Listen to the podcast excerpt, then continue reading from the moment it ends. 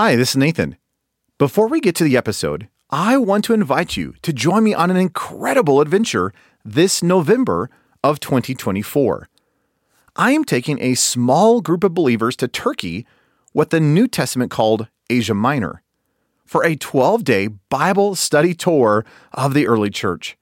We'll be studying the book of Acts and many of the epistles on location as we visit ancient cities like Ephesus, Laodicea, Hierapolis, Antioch, Pergamum, and many more. If you are interested in joining me this November for a once in a lifetime adventure as we study where much of the New Testament and early church took place, you can learn more by going to deeperchristian.com forward slash turkey. And if you're interested, don't delay. Spots are limited and on a first come, first served basis and a $100 discount is available if you register before May 27th. I do hope you can join me. And again, more information is available at deeperchristian.com forward slash turkey. Now, here's the episode. Welcome to episode 237 of the Deeper Christian Podcast. This is the podcast to help you study God's Word, know Jesus intimately, and discover how you can build your life around Jesus Christ. I'm Nathan Johnson, and in today's episode, I want to talk about the Word of God dwelling in us richly. Let's dive in. For the last several months, I've been spending a lot of time reading and studying the book of Colossians. In fact, I've been preaching through a kind of a mini series on the book of Colossians. And if you'd love to join me in that study, I would just count it a great joy and privilege to join you in the study of this incredible book. And there's a link in the show notes where you can sign up and get a bunch of study guides and session notes and all the materials that I've been walking through in the book of Colossians. Well, with that being said, I've been spending a lot of time just pondering this incredible book. And I just wanted to give you a thought that just keeps lingering in my mind. And it's something that I often talk about here on the podcast and what I write on and all that kind of stuff. But it's just been a fresh, freshly just pressed in my own life and wanted to give you the thought. It comes from Colossians chapter 3 verse 16.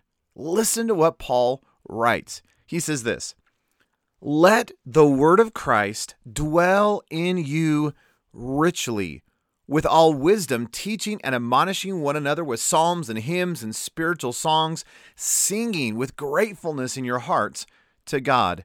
And whatever you do, in word or deed, do all in the name of the Lord Jesus Christ, giving thanks to God the Father through him. I love those two verses, verse 16 and verse 17 of chapter 3, especially the very beginning of verse 16, where Paul again says, Let the word of Christ dwell in you richly. Isn't it fascinating as you look at the modern church how we esteem the word of God, and yet we actually don't spend much time in it? For whatever reason, we have this mentality that, well, as long as I know about the word of God and as long as I have it in my pocket because it's on my iPhone and well because I well I might show up to church with it on occasion and I might read my chapter day to keep the devil away I presume I'm actually fine and I'm actually dwelling in the word of God. And yet the psalmists often say, Well, I dwell upon your word day and night, that it is to constantly be upon our mind and in our hearts. I've often quoted Psalm 119, verse 9 and verse 11, where the psalmist says, Well, how can a young man keep his way pure? And the answer in verse 9 is, Well, by living according to your word. And I don't think it's a surprise that two verses later, the psalmist goes on and says, Well, I've hidden your word in my heart that I may not sin against you. So, how are we going to walk a pure and righteous life? Well, it seems like it must be connected to allowing the word of God dwell in us richly. Now, I find it interesting in Colossians 3:16 that the word dwell doesn't just mean to like reside, doesn't just mean like a home, though there is that idea associated and connected with it. But the idea is to actually sink down into to have a permanent dwelling place. And it, and I love what Paul says. He says, "Let the word of Christ dwell in you richly." In other words, it's not just to even dwell within us, but that it should richly dwell within us. That word richly is really the idea of abundantly. So listen to what Paul's saying. He says, Let the word of Christ have this permanent residence, this dwelling place within us that is rich, that is abundant. Is that true in your life? Do you actually delight in the Word of God? Is the Word of the Lord dwelling in you richly? Do you meditate upon it day and night? Or is it just something that you kind of tip your hat to, that you kind of check off a list every single day or once a week? When I look at the current state of the modern church, I am just deeply grieved by just the worldliness and the distractions in which we live.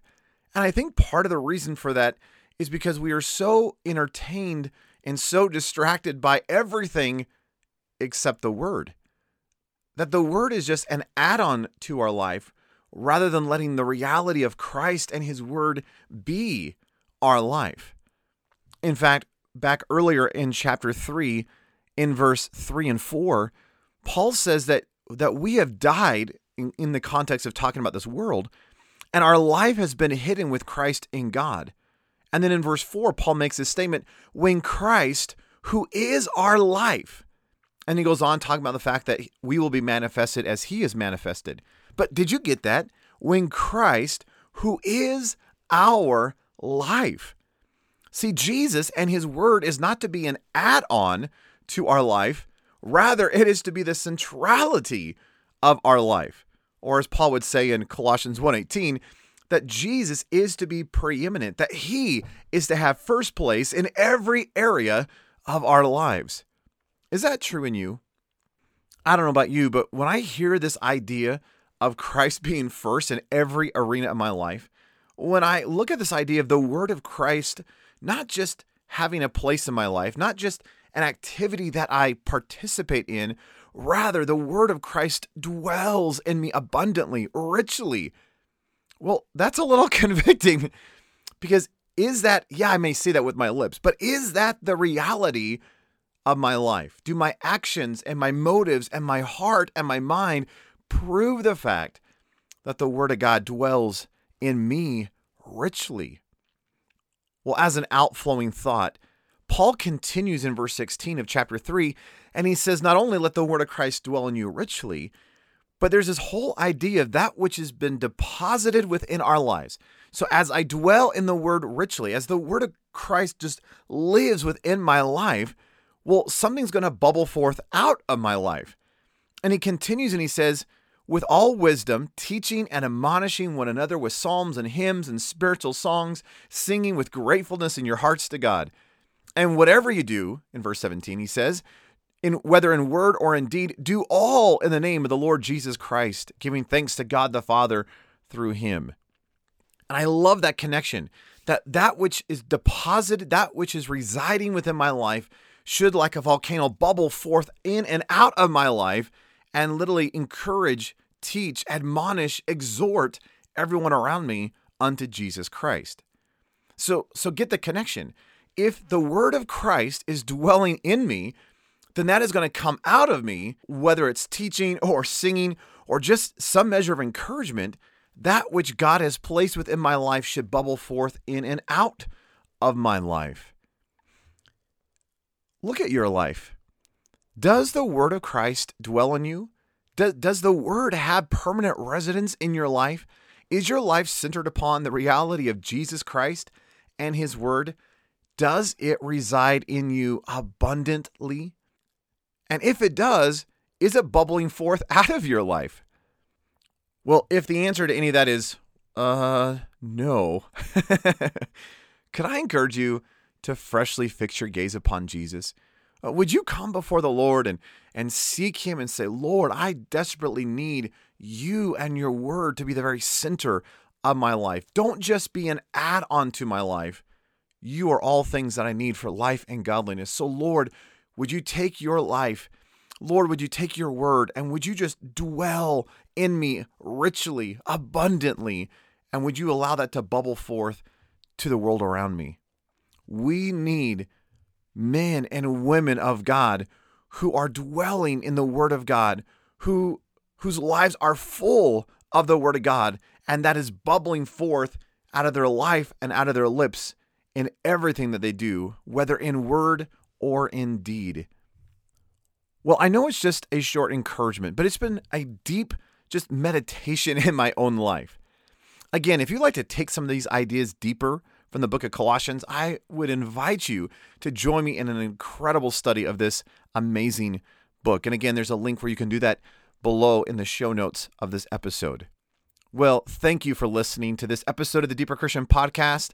For show notes of this episode, please visit deeperchristian.com forward slash 237 for episode 237. And know that really is my passion and my heart for you.